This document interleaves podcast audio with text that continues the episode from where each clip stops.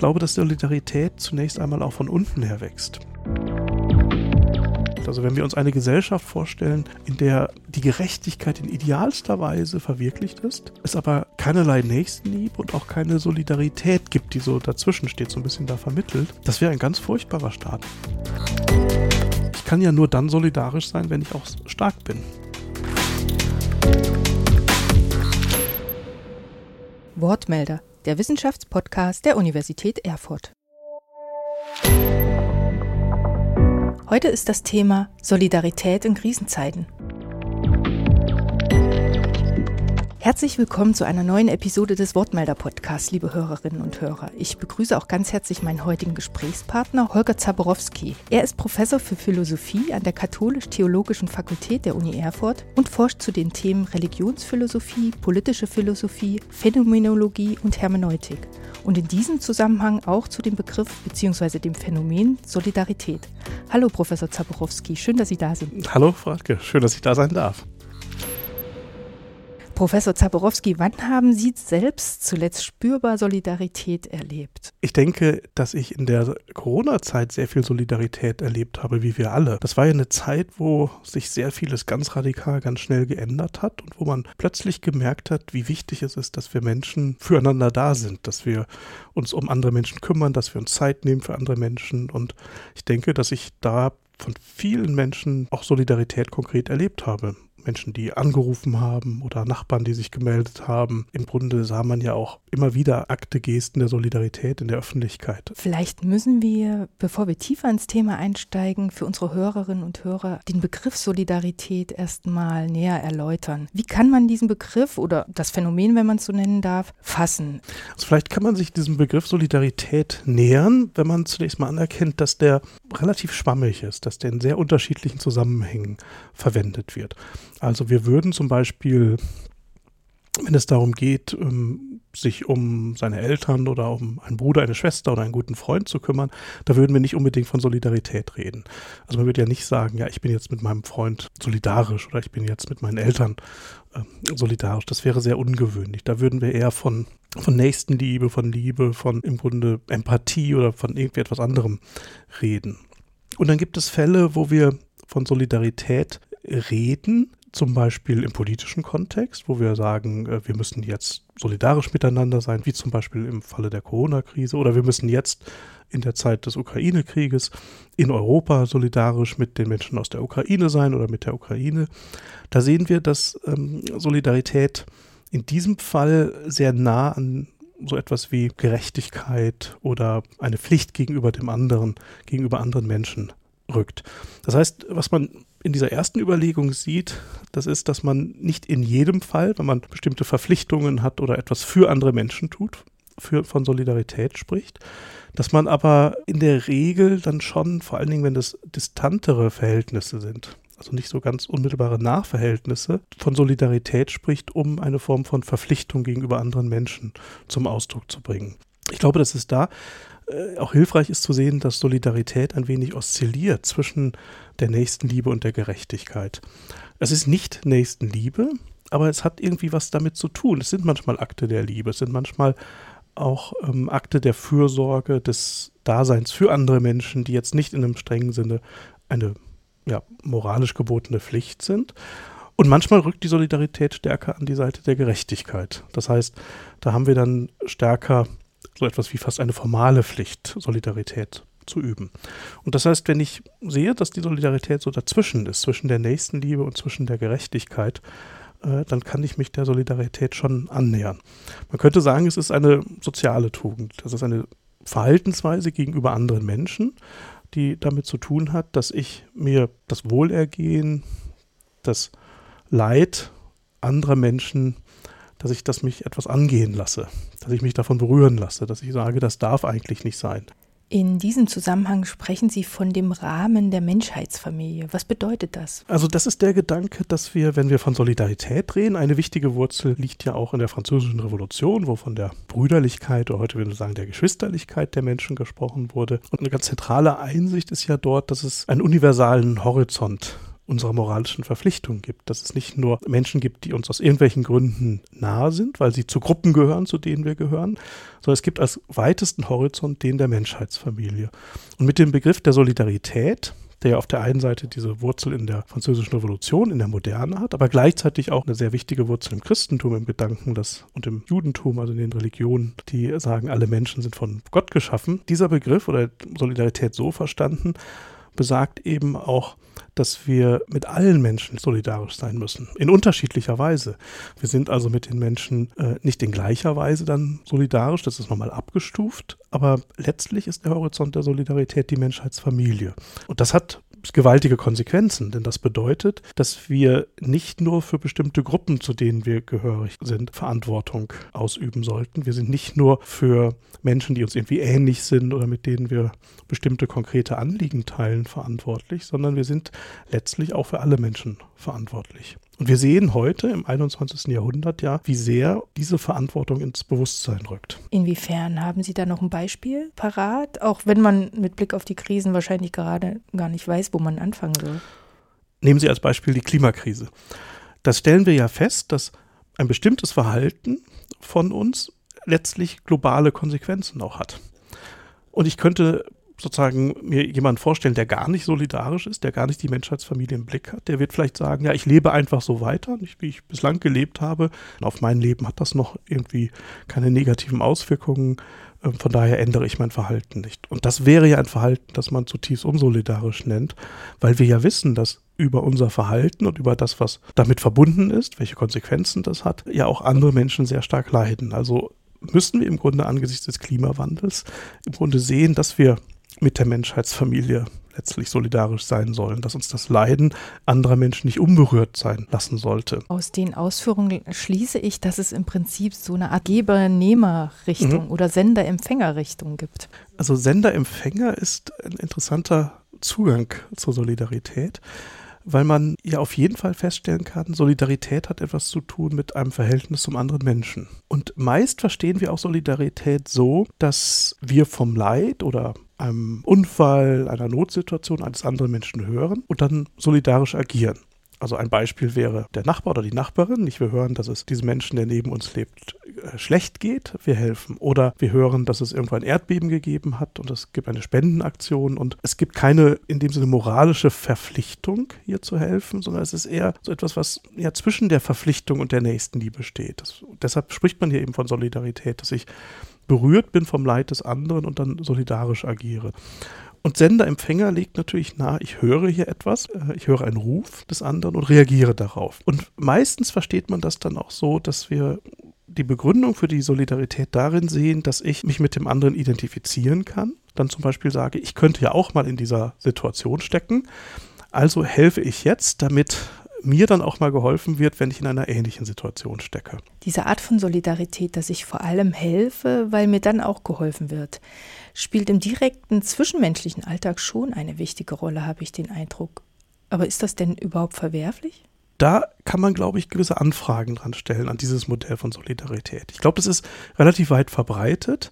Man könnte das das Versicherungsmodell von Solidarität nennen. So funktioniert ja die Versicherung. Wir zahlen alle unsere Versicherungsbeiträge hoffen wir in der Regel, dass wir die Versicherung nicht brauchen, aber wissen, wenn wir sie brauchen, tritt sie für uns ein, hilft sie uns. Nicht? Dann kann ich zum Arzt gehen oder ins Krankenhaus, aber in der Regel hoffe ich, dass ich die Versicherung nicht in Anspruch nehmen muss, aber ich weiß, dass dann durch meine Beiträge eben auch andere diese Leistung erfahren. Und so verstehen wir oft auch Solidarität. Ich glaube, das ist auf einer ersten Ebene vielleicht auch ein wichtiges Verständnis von Solidarität, dass ich erkenne, ich könnte ja in der Lage des anderen sein und dann gleichzeitig dem anderen helfe. Unter dieser ja fast unausgesprochenen Bedingung, wenn es mir schlecht geht, helfen mir auch andere. Aber die Frage ist, ist das eine wirklich, was ist die ethisch höchststehende Motivation für Solidarität? Denn dahinter steckt ja ein gewisses Kalkül. Ich handle ja dann letztlich weniger um Willen des anderen, sondern um meinetwillen oder zumindest ist dieses Handeln um meinetwillen, äh, spielt in diesem Handel dann eine sehr, sehr große Rolle. Denn es gibt ja einen ganz starken Bezug auf meine Interessen. Und ich glaube, wenn man tiefer über Solidarität nachdenkt, dann findet man auch andere Formen von Solidarität. Also diese erste Form gibt es auf jeden Fall und ich glaube, man sollte sie auch nicht diskreditieren, aber sie ist eben noch ein bisschen so eine selbstbezogene nicht? Solidarität, wo man sagen kann, ich bin der Sender und dann empfängt jemand etwas und der andere empfängt es, weil ich quasi mich selbst mal in dieser Situation sehen könnte. Ein anderes Verständnis von Solidarität geht davon aus, dass ich stärker um Willen des anderen handle. Dass ich also etwas tue und dabei nicht in dieses Kalkül hineingerate oder von diesem Kalkül ausgehe, ich könnte auch mal Hilfe brauchen, sondern dass ich den, dem anderen um seinetwillen helfe. Dass ich also anerkenne, hier ist ein anderer Mensch.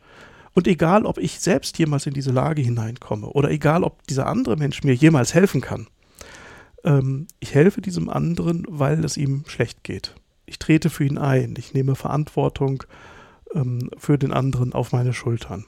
Und ich glaube, dass dieses Verständnis von Solidarität auch sehr wichtig ist, denn das ist erstgenannte Verhältnis, das funktioniert ja sehr stark in auch in Nachkontexten nicht? oder in Kontexten, wo wir mit Menschen in einer besonderen Weise nochmal verbunden sind. Das zweite Modell ist vielleicht sogar noch radikaler und da ist dann die Frage, bin ich derjenige, der helfen kann, das souveräne Subjekt, das dann entscheidet, dem anderen zu helfen? Oder ist es nicht vielmehr so, dass der andere mich ruft? Dann ist der andere so etwas wie der Sender und ich bin eigentlich der Empfänger. Ich empfange etwas wie einen Ruf zur Solidarität. Der andere Mensch sagt mir im Grunde, es geht mir schlecht oder der andere Mensch sagt mir, ich leide und ich brauche Hilfe, ich brauche Beistand, ich brauche eine Unterstützung. Und ein wichtiger Aspekt scheint mir auch zu sein, dass wir oft, wenn wir von Solidarität reden, den Eindruck haben, es müssen dann so ganz große Taten sein, große Hilfsaktionen und irgendwelche Spendengalas im Fernsehen und äh, die dann ganz groß aufgezogen werden. Ich glaube, dass es ganz elementare Formen von Solidarität gibt. Und die liegen schon in der elementaren Anerkennung eines anderen Menschen. Also um ein Beispiel zu geben, ein Gruß kann eine Handlung der Solidarität sein. Denn wir können ja grußlos an einem Menschen vorbeigehen. Das heißt, wir anerkennen diesen Menschen nicht. Wir nehmen ihn nicht wahr. Das ist häufig der Fall. Aber wir wissen ja auch vor allen Dingen von der Situation, in der wir selbst gegrüßt werden, in der wir wahrgenommen werden, in der wir anerkannt werden, wie wichtig das ist, für einen anderen Menschen eben auch anerkannt zu werden. Insgesamt äh, kann man ja das als sehr positiv aufgeladenen Begriff betrachten, Solidarität. Wo sind denn Grenzen oder Gefahren dieses Begriffes oder dieses Phänomens? Der Begriff der Solidarität gehört ja auch zu diesen großen Begriffen, die uns immer wieder äh, auch in Son Sonntagsreden begegnen. Und so Schlagworte sind natürlich stehen auf der einen Seite in der Gefahr, leer zu werden, also gar nichts mehr zu bedeuten. Und die andere Gefahr ist, dass sie ideologisch aufgeladen werden. Um so ein Beispiel zu nennen, es gibt halt Fälle, wo es wesentlich ehrlicher wäre, von Gerechtigkeit zu reden und zu sagen, hier geht es um eine wirkliche Pflicht der Gerechtigkeit, die sich dann auch in politischen Strukturen, in Gesetzen niederschlagen muss, statt nur an Solidarität zu appellieren. Und das, muss, das müssen wir als Gesellschaft uns immer überlegen. Das sind doch immer Debatten, die wir eigentlich immer führen. Nicht? Wo ist der Bereich der Solidarität, wo wir vielleicht noch nicht im Bereich von Gesetzen, gesetzlichen Regelungen sind und wo ist der Bereich der Gerechtigkeit? Und äh, ich glaube, dass um das an einem Beispiel zu illustrieren, also man sieht es sehr stark an dieser Gegenüberstellung von Nächstenliebe und Gerechtigkeit. Im Laufe der Geschichte sind viele Handlungen, die einmal in den Bereich der Nächstenliebe gehörten in der Vergangenheit, also zum Beispiel die Sorge für Kranke. Das war ja lange Zeit sehr stark familiär verwurzelt. Nicht? Das war die Familie, in der man sich um Kranke gekümmert hat. Und dann hat sich ja zunächst mal aus dem Geist der Nächstenliebe und auch der Solidarität mit den Kranken ähm, ein langsam ein Gesundheitssystem entwickelt. Bis hin zu einem staatlichen Regelungen und staatlichen Vorgaben und so weiter. Das heißt, was man da sieht, ist, dass Handlungen der, der Nächstenliebe zunehmend zu Werken der Gerechtigkeit wurden. Und das ist, glaube ich, auch gut so. Also es ist gut so, dass wir, wenn wir krank werden, heute nicht davon abhängig sind, dass sich jemand unserer erbarmt. Oder dass wir auf jemanden stoßen, der Nächstenliebe übt oder der dann Solidarität übt, nicht, zu der er nicht moralisch verpflichtet ist, sondern dass ich weiß, es gibt eben auch einen Rechtsanspruch, wenn man versichert ist oder wenn man in eine bestimmte Notlage gerät. Nicht haben wir als Bürger, als Bürgerin auch einen Anspruch darauf, dass man uns hilft.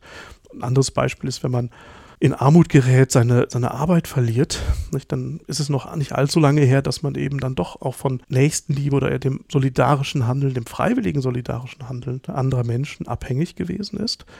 Und jetzt haben wir Grunde rechtliche Regelungen. Wir haben Gesetze, Sozialgesetzgebung, die den einzelnen Bürger, die Bürgerin schützen und die dann wichtig werden, wenn man in diese Notlage hineingerät. Man könnte sagen, dahinter zeigt sich, dass wir eine Solidargemeinschaft sind, aber dahinter steht ja jetzt wesentlich stärker dieses Element von Gerechtigkeit. Und da dann zu schnell von Solidarität zu sprechen, wäre meines Erachtens auch problematisch, weil man hier klar sagen sollte, es ist eine Forderung der Gerechtigkeit. Hier geht es nicht nur darum, dass wir solidarisch sind, weil ja dieses Solidarische noch so ein Moment von Freiwilligkeit, von Offenheit, von nicht in einem ganz streng formalen Sinne verpflichtet sein hat. Diese ja, Bedeutungsvielfalt des Begriffes Solidarität kann dann eben auch auf der einen Seite im Sinne des Schlagwortes leer werden nicht, und so ausgehöhlt sein, aber es kann auch dann problematisch äh, gefüllt sein, wenn, wenn zum Beispiel so allgemein von Solidarität gesprochen wird, die wir üben müssen, ohne dass das wirklich Konsequenzen hat. Das heißt, man kann von einer Art Institutionalisierung mhm. der Solidarität sprechen? Ja. Wenn das, es ja. in Richtung Gerechtigkeit geht? Zum Beispiel, wenn wir, es gibt ja viele Beispiele, wo es Forderungen gab, die noch im 19. Jahrhundert eine Frage der Geschwisterlichkeit, der Solidarität unter Menschen gewesen sind, wo wir jetzt sagen müssen und sagen würden, na, hier geht es um Rechtsansprüche und Pflichten, die wir anderen Menschen gegenüber haben. Mhm. Wenn Sie von äh, Menschheitsfamilie sprechen, das klingt ja erstmal sehr schön. Ne? Das ist auch so ein sehr positiver Begriff. Aber dennoch muss es ja gewisse Bindekräfte geben, die mich immer wieder daran erinnern, dass ich Teil einer Menschheitsfamilie bin. Was ist aber, wenn diese Bindekräfte bröckeln? Was passiert dann mit der Gesellschaft oder mit dem Menschen? Das ist eine sehr, sehr wichtige Frage, gerade in der heutigen Zeit, weil wir ja weltweit sehen, dass bestimmte Gemeinschaften, die jetzt nicht die Menschheitsfamilie sind, sich absolut setzen oder eine Bedeutung annehmen, die ihnen eigentlich nicht zukommt. Diese Gemeinschaften nehmen wir an die Gemeinschaft des Nationalstaates oder eines bestimmten Kulturraums, also die Europäische Union oder äh, der nordamerikanische Bereich oder andere Bereiche. Das sind ja auch reale Formen von Gemeinschaft, zu denen man gehört, aufgrund einer bestimmten Sprach- oder kulturellen Zugehörigkeit, einer Tradition, einer Geschichte. Ähm, Im Grunde kann man, gehören wir ja zu sehr, sehr vielen verschiedenen Gemeinschaften. Die Idee der Menschheitsfamilie ist ja, dass die äußerste Gemeinschaft die gesamte Menschheit ist. Und was wir feststellen können, das wäre ein Stichwort, äh, zum Beispiel der neue Nationalismus, dass dann eine bestimmte Form von Gemeinschaft, die eben nicht die letzte, äußerste ist, mit einer Bedeutung versehen wird, die ihr eigentlich gar nicht zukommt oder so absolut gesetzt wird oder so stark in den Vordergrund gestellt wird, dass der Blick auf die Menschheit und die Verantwortung für die Menschheit dadurch in den Hintergrund rückt. Das erleben wir heute und deshalb ist diese Frage so wichtig. Und deshalb ist es so wichtig, dass wir uns immer wieder daran erinnern, dass wie sehr wir auch immer zu einzelnen partikularen Gemeinschaften gehören, die auch ihre Rechte haben, ihre Pflichten, ihre Bedeutung haben, so sehr ist der letzte Horizont dann doch die Gemeinschaft aller Menschen. Und das ist eine der ganz großen Erkenntnisse der Philosophie, des Denkens der Aufklärung. Also in ganz berühmten Worten äh, von Schiller äh, gibt es ja diese Vision, alle Menschen werden Brüder, nicht? alle Menschen werden Geschwister also da steckt ja diese Idee hinter, es wird anerkannt, dass wir eigentlich, dass die gesamte Menschheit eben auch diese Familie ist. Und das ist ein schönes Wort, aber es ist irgendwo auch ein etwas polemisches Wort, weil wir das oft übersehen, weil wir oft uns dieser Verantwortung, die damit verbunden ist, ähm, nicht mehr nicht bewusst werden oder nicht mehr bewusst werden. Und ich glaube, dass es heute sehr, sehr wichtig ist, gerade angesichts der vielen globalen Herausforderungen, vor denen wir stehen, auch an die globale Dimension der Verantwortung und der Solidarität zu erinnern. Und das kommt ja in diesem Wort Menschheitsfamilie zum Ausdruck, dass wir global für andere Menschen verantwortlich sind. Nun kann man ja, wie ich finde, in der Gesellschaft eine Art Entsolidarisierung beobachten. Und die resultiert ja auch häufig aus einer Enttäuschung heraus, vergessen worden zu sein, sich abgehängt zu fühlen. Der Brexit, die Wahl Donald Trumps zum amerikanischen Präsidenten. Hierzulande die Erfolge der AfD in den von Transformationsprozessen geprägten ostdeutschen Bundesländern. All das sind ja Ergebnisse von Enttäuschung, vielleicht sogar Enttäuschung über die Menschheitsfamilie. Ich weiß, dass ich Sie nicht nach einer globalen Lösung fragen kann, aber wie könnte man aus Ihrer Sicht diese Enttäuschung, diese Einstellung, ich wurde im Stich gelassen, wieso sollte ich also solidarisch gegenüber anderen sein, wieder umkehren? Gerade jetzt, wo wir auch mehr Zusammenhalt brauchen. Auch das ist eine extrem wichtige Frage und ich glaube, ich habe keine ideale Lösung, vielleicht ein paar Überlegungen oder Ansätze dazu. Zunächst einmal ist es wichtig, diese Erfahrungen der Entsolidarisierung von Menschen ernst zu nehmen. Denn die gibt es ja tatsächlich. Und ich glaube, es gibt auch viele Anzeichen in der Gesellschaft, die kann man dann eben auch kulturwissenschaftlich, soziologisch untersuchen, die erklären, warum es zu dieser Entsolidarisierung gibt.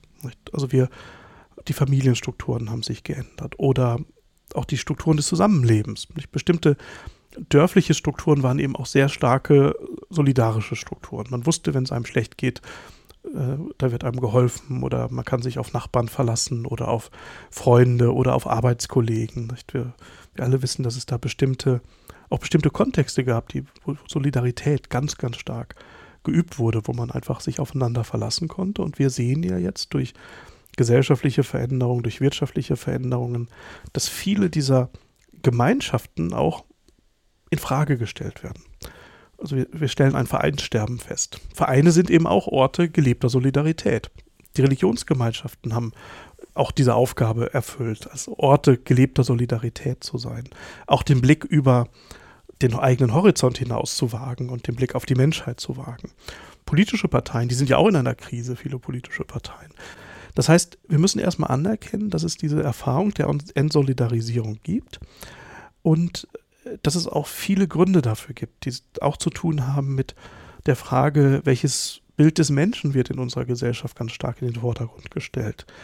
Also man könnte, das ist sicherlich stark vereinfachen, aber man könnte sagen, äh, der, der, der, ideale Mensch heute ist eigentlich der gut funktionierende Mensch. Der Mensch, der sich optimiert, der seinen Lebenslauf äh, jeden Tag irgendwie noch verbessert und äh, dann umso besser darstellt. Und das ist natürlich ein hochindividualistischer Mensch, der das, was er tut, ganz stark im Hinblick auf den eigenen Erfolg oder die eigene Position im Leben unternimmt. Und ich glaube, die, diese Anerkennung, dass es eine konkrete Erfahrung der Entsolidarisierung, des, der Gleichgültigkeit, der Indifferenz von Menschen gegenüber anderen Menschen gibt, kann schon ein erster Schritt sein. Das heißt, zunächst mal zu hören. Also welche Erfahrungen machen Menschen heute? Das wäre, glaube ich, sehr wichtig. Es wäre sehr wichtig, auch wahrzunehmen, wie man konkret helfen kann. Ich glaube, dass Solidarität zunächst einmal auch von unten her wächst. Dass, äh, dass es, so es wenig bringt, so allgemein im Abstrakten Solidarität zu fördern äh, oder zu fordern, sondern dass es erstmal darum geht zu überlegen, wie kann Solidarität im Nahbereich geschehen. Ein drittes Element neben der Ernstnahme dieser Erfahrung der Entsolidarisierung und diesen konkreten Schritten der Solidarität wäre vor allen Dingen mit Blick auf diese universale Solidarität das Kennenlernen also Solidarität ist nichts Abstraktes eigentlich, sondern das Kennenlernen anderer Menschen, anderer Schicksale, des Leidens anderer Menschen. Ich glaube, wenn man etwas erfährt, wenn man konkret Menschen kennenlernt, dann stellt man fest, der andere Mensch, der so fern wohnt, der vielleicht ganz andere Gewohnheiten hat, der ist uns letztlich gar nicht so fern. Er ist uns sehr, sehr nahe. Also Sie haben das Beispiel der populistischen Bewegungen in Amerika und anderswo genannt. Die funktionieren ja ganz stark ähm, auch mit diesem Prinzip der Gegenüberstellung von Freund und Feind. Sie funktionieren ganz stark mit einem Modell des Ausschlusses des anderen, der Dämonisierung des anderen. Und ich glaube, das ist natürlich eine ganz starke, also hochproblematische Konstruktion, die wir da sehen, die politisch sehr, sehr gefährlich ist, weil sie eben diese Einheit der Menschheitsfamilie und auch diese Bezogenheit von Menschen in Frage stellt. Und da kann es eben helfen zu sagen, vielleicht müssen wir zunächst mal auf den anderen hören, dem anderen begegnen. Ich glaube, dass die Bildungssysteme, die Schulen, Kindergärten, Hochschulen, Universitäten da eine ganz, ganz wichtige ähm, Rolle spielen, dass man im Grunde merkt, wir leben auf einem letztlich nicht allzu großen Globus. Was wir hier tun, hat Konsequenzen für andere Menschen, dessen sollten wir uns bewusst sein. Und was anderswo geschieht, vor allen Dingen auch das Leid anderer Menschen, hat auch Konsequenzen für uns. Sie schreiben in Ihrem Buch, dass Solidarität eine Art vorpolitischer Akt ist. Also ist der Staat auf Solidarität, die nicht in Richtung Gerechtigkeit geht, sondern eher in die andere Richtung weist, angewiesen? Der Staat ist darauf angewiesen, dass wir miteinander solidarisch umgehen. Ich glaube, man muss nicht in jedem Fall genau sagen, ist das Solidarität im Sinne von Nächstenliebe, Solidarität im Sinne von Gerechtigkeit, sondern es ist genauso dazwischen. Und das kann man, glaube ich, daran sehen, dass ja nicht alles, was Menschen brauchen, dass nicht alle Bedürfnisse verrechtlicht werden können. Also für unser Zusammenleben ist es einfach zum Beispiel wichtig, dass wir wahrnehmen, wie es den Menschen um uns herum auch geht. Und das ist, denke ich, ganz wichtig, gerade für einen Sozialstaat oder einen Staat, der sich eben auch als ganz starken Staat der Solidarität versteht, dass wir im vorpolitischen Bereich auch diese Elemente des solidarischen Miteinander haben.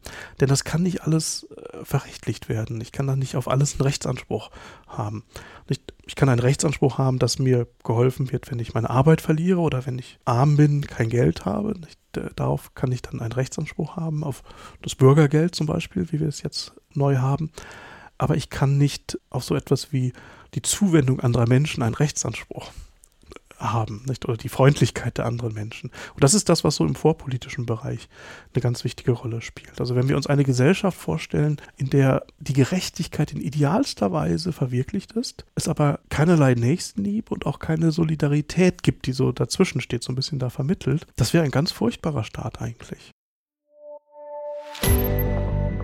Als Professor für Philosophie an einer katholisch-theologischen Fakultät ist Zaborowski der Überzeugung, dass viele theologische und philosophische Fragestellungen auch jenseits der Kirchen relevant sind und auch im säkulären Rahmen diskutiert werden sollten. Die Frage nach der Solidarität, eigentlich ein Urthema der christlichen Religion, ist eines davon. Das Nachdenken über Solidarität ist deshalb ein fester Bestandteil von Holger Zaborowskis allgemeinphilosophischer Forschung und geht Hand in Hand mit seiner Forschung über Europa und darüber, was Europa ausmacht. In seinem Projekt Koordinaten Europas nehmen die Begriffe Solidarität und Verantwortung einen zentralen Platz ein. Hintergrund des Projektes ist die Tatsache, dass sich Europa aufgrund vielfältiger Ursachen in der wohl größten Krise seit dem Ende des Zweiten Weltkriegs befindet. Und diese reflektiere die negativen Folgen von Modernisierung, Globalisierung und Technisierung und ist auch verbunden mit der ökologischen Krise. Angesichts der Gefahren der Renationalisierung, des Populismus und des Wiederauflebens von Konflikten und Spannungen zeige sich die Notwendigkeit Projekts Projekt Europa neu zu beleben. Dabei spiele die Frage nach dem Sinn Europas eine wesentliche Rolle. Als Frage nach der Bedeutung Europas, die zugleich auch die Frage nach der Ausrichtung Europas ist. Was sind jene Koordinaten, die europäische Identität besonders prägen und die aus der Herkunft Europas heraus in eine europäische Zukunft weisen? Holger Zaborowski sagt, Solidarität ist eine dieser essentiellen Koordinaten. Gerade in dieser krisengeschüttelten Zeit sind die Menschen auf die Solidarität anderer angewiesen. Ihre Forschung zu Solidarität ist ja auch eng geknüpft an Ihre Forschung zum Thema Europa. Welche Verbindungen gibt es da? Welche Zusammenhänge? Das steht in einem etwas weiteren Kontext, nämlich im Kontext der Frage, worin liegt eigentlich die Zukunft Europas? Wir suchen nicht nach Wesensdefinitionen, sondern wir suchen nach Koordinaten, die sich auch aus der europäischen Geschichte, aus der europäischen Tradition, aus dem, was Europa geworden ist, ergeben, aber die stärker auf Zukunft hin orientiert sind. Und dabei ist ein Gedanke, dass mit diesem Begriffspaar Solidarität und Verantwortung auch etwas ganz Wichtiges Europäisches bezeichnet ist, dass also Europa scheitern wird, wenn Europa sich nicht als Solidargemeinschaft versteht. Und wir merken an ganz vielen Debatten, die wir haben, sowohl in der Pandemie als auch jetzt im, im Ukraine-Krieg, aber auch in vielen anderen Herausforderungen, vor denen wir stehen, auch schon in der Finanzkrise, wie schwer so etwas wie Solidarität in Europa ist wie schnell das zum Schlagwort erstarren kann, wie schnell das auch ideologisch gefüllt werden kann. Und dass wir immer ringen müssen, auch was bedeutet das und wie kann man wirklich diese Gemeinschaft, diese Zusammengehörigkeit, diese Bezogenheit verstehen. Europa wird im Grunde eine Zukunft haben, wenn diese koordinate Solidarität gefüllt ist, und zwar sowohl nach innen als auch über Europa hinaus. Das ist so ein bisschen das Anliegen auch dieses Projektes, also Solidarität und Verantwortung als eine der Koordinaten Europas zu bestimmen, zu sagen, es ist wichtig, es ist notwendig, nach innen und nach außen Solidarität zu üben. Und mit Solidarität so eine Art, wie so eine Art Wegzeichen zu geben und sagen, das ist die Richtung, die Koordinate, in die wir gehen müssen. Dass wir dann immer wieder darum ringen müssen, was das konkret bedeutet, in ganz konkreten Entscheidungen. Das ist nochmal eine andere Frage. Aber es ist wichtig, dass es so eine Art Grundverhältnis gibt, dass wir nicht antagonistisch zueinander stehen, dass wir nicht im Geiste den Nationalismus neu beschwören ähm, und, und zwar in einer Weise, wie dass man ihn dann auch gegen Europa setzt und dass wir eher sagen, hier ist ein Horizont von Gemeinsamkeit, auch gemeinsamer Geschichte. Das lief nicht immer leicht, es gab immer wieder auch Probleme, aber letztlich ist das ja auch ein Horizont, den wir eingenommen haben, den wir auch neu entdeckt haben, nachdem wir im 20. Jahrhundert gesehen haben, zu welchen Auswirkungen der Nationalismus und der Militarismus und die Menschenfeindlichkeit führen. Und dieser Horizont der Gemeinsamkeiten auf europäischer Ebene, den Sie gerade ansprechen, oder eben auch dieser globale Begriff der Menschheitsfamilie, die könnten ja implizieren, dass auch Solidarität als Tugend gesehen keine Grenzen haben dürfte.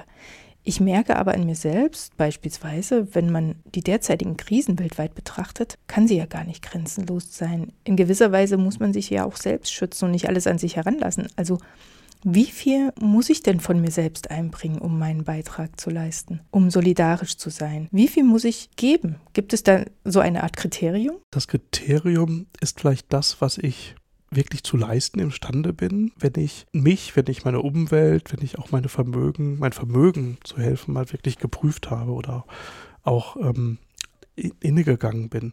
Ich denke, man kann das heute sehr oft sehen. Das eine ist, dass uns ja viele Nachrichten so fast überlasten, dass wir ja sie kaum noch wahrnehmen können, äh, weil wir einfach bombardiert werden mit schlechten Nachrichten und sie so lawinenartig auf uns einfallen, dass wir kaum eine Chance haben, uns zu entziehen. Und das macht ja auch etwas mit uns, dass wir uns da oft sehr passiv fühlen.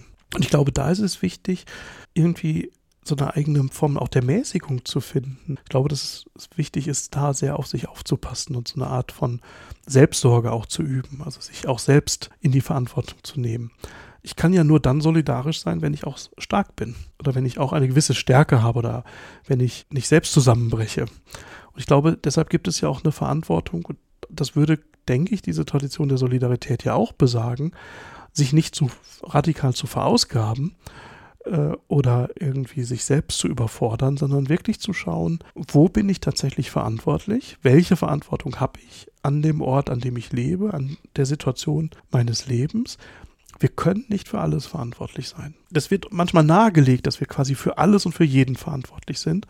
Aber dann, denke ich, erstarren wir ganz schnell passiv, weil wir ja gar nicht wissen, wo wir anfangen können.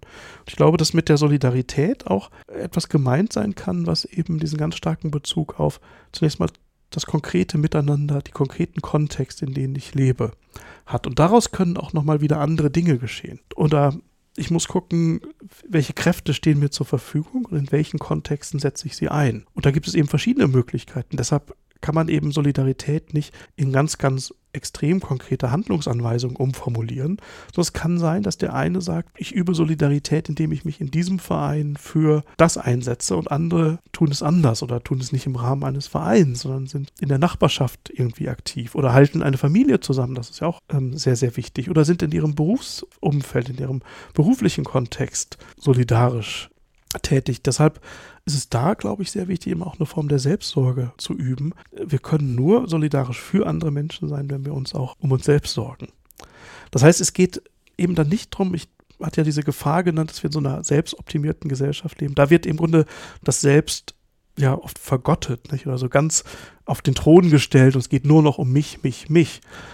Das gegenteilige Extrem wäre, glaube ich, auch falsch zu sagen, es geht dann nur noch um den anderen auch hier gilt es irgendwo eine Mitte zu finden, eine Balance zu finden zwischen der Sorge um sich selbst und dann eben auch ähm, der Sorge um den anderen. Also nur, ich glaube, beides, wenn beides zusammenkommt, kann man sich wirklich auch für andere Menschen einsetzen. Man, hat man auch die Kraft und die Möglichkeit, für andere Menschen da zu sein. Und trotzdem gibt es ja Menschen, die sich diese Kraft gern sparen und nicht einsehen, warum sie anderen gegenüber solidarisch sein sollten.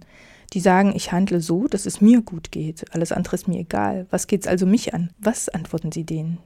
Also ich würde denen sagen, dass das eigentlich eine Illusion ist. Und zwar in mehrfacher Hinsicht. Das ist eine Illusion, weil diese Perspektive, dieser Fokus auf das eigene Ich, nicht das bringen wird oder einholt, was es verspricht. Es verspricht ja irgendwie Glück oder ein gelingendes Leben, ein tolles Leben. Und ich glaube, dass wenn ich mich nur um mich selbst kümmere, um meine Selbstoptimierung, meinen Erfolg, im Grunde werde ich dann eigentlich immer unglücklicher. Und das ist, glaube ich, ein sehr wichtiger Aspekt, dieser Fokus auf die Selbstoptimierung, die scheitert ja letztlich daran, dass wir alle sterblich sind. Ähm, irgendwann endet unser Leben. Das heißt, es ist eine Illusion, weil dieser Fokus auf das Selbst nicht einholt, was es verspricht. Es macht uns nicht wirklich glücklich. Es führt nicht wirklich dazu, dass unser Leben gelingt, sondern wir rennen dann irgendwie einer Täuschung hinterher. Und es ist eben auch eine ja, Illusion, und das ist im Grunde die andere Seite der Medaille, weil dieser Fokus auf das Selbst, dieser ausschließliche Fokus auf das Selbst, die Optimierung des Selbst, uns übersehen lässt, dass wir eigentlich in der Beziehung äh, zu anderen Menschen wirklich glücklich werden können und dass diese Beziehung eine ist, in der wir immer schon stehen. Von daher ist das Nachdenken über Solidarität, glaube ich, auch für alle Menschen irgendwie wichtig. Oder gelegentlich sollte man auch über das, was uns selbstverständlich ist, was uns alltäglich ist, nachdenken, weil uns sonst das Selbstverständliche verloren geht. Und was ich mit der Selbstverständlichkeit der Solidarität meine, ist, dass wir ja, wie gesagt, immer wieder auch in unserem Alltag solidarisches Handeln finden, ohne dass da oft der Aufkleber Solidarität draufsteckt. Also das ist vielleicht auch die Gefahr dieser großen Worte, dass wir, wenn wir von Solidarität reden, gleich die ganz, ganz großen Handlungen oder die ganz, ganz großen Taten erwarten. Sehr oft ist es so, dass im Kleinen, im Verborgenen, im Versteckten, äh, ohne dass das viele Menschen mitbekommen, wir ganz viele Formen von Solidarität, von solidarischem Miteinander sehen. Also das ist uns oft gar nicht bewusst und das ist vielleicht auch ein Moment dieser Hoffnung, die ich habe, dass wir natürlich ganz schnell die Gesellschaft in ganz negativen Begriffen kennzeichnen können und sagen können, oh, die Leute wollen sich nur selbst verwirklichen. Aber ich glaube, dass selbst Menschen, die sagen, sie wollen sich eigentlich in ihrem Leben selbst verwirklichen, im konkreten Alltag dann äh, sehr oft gegen diese Maxime dass sie sich nur selbst verwirklichen wollen, handeln, dass sie eigentlich viel solidarischer handeln und auf den anderen hin orientiert sind und das vielleicht oft gar nicht einholen, gar nicht mit diesem Begriff versehen. Aber gelegentlich ist es eben notwendig, ausdrücklich drüber nachzudenken, vor allen Dingen, wenn es Anzeichen einer Entsolidarisierung gibt oder wenn wir merken, der, die Gesellschaft beschleunigt sich so sehr, der Wandel beschleunigt sich so sehr, Dinge ändern sich so schnell, wir leben in sehr krisenhaften Zeiten, äh, dann ist es eben auch nochmal wichtig, über diese Grundlagen unseres Zusammenseins nachzudenken. Ein schönes Schlusswort. Herzlichen Dank, Herr Zaborowski. Vielen Dank, Frau Radke. Dankeschön. Und auch Ihnen danke ich, liebe Hörerinnen und Hörer. Wenn Sie Fragen und Anregungen zu dieser Episode oder zum Podcast allgemein haben, melden Sie sich gern unter pressestelle.uni-erfurt.de. Ansonsten hoffe ich, dass Sie auch das nächste Mal wieder zuhören. Wie immer erfahren Sie auf den Social-Media-Kanälen der Uni Erfurt zuerst, mit wem wir dann worüber sprechen werden. Bis dahin, Ihr Wortmelder-Team.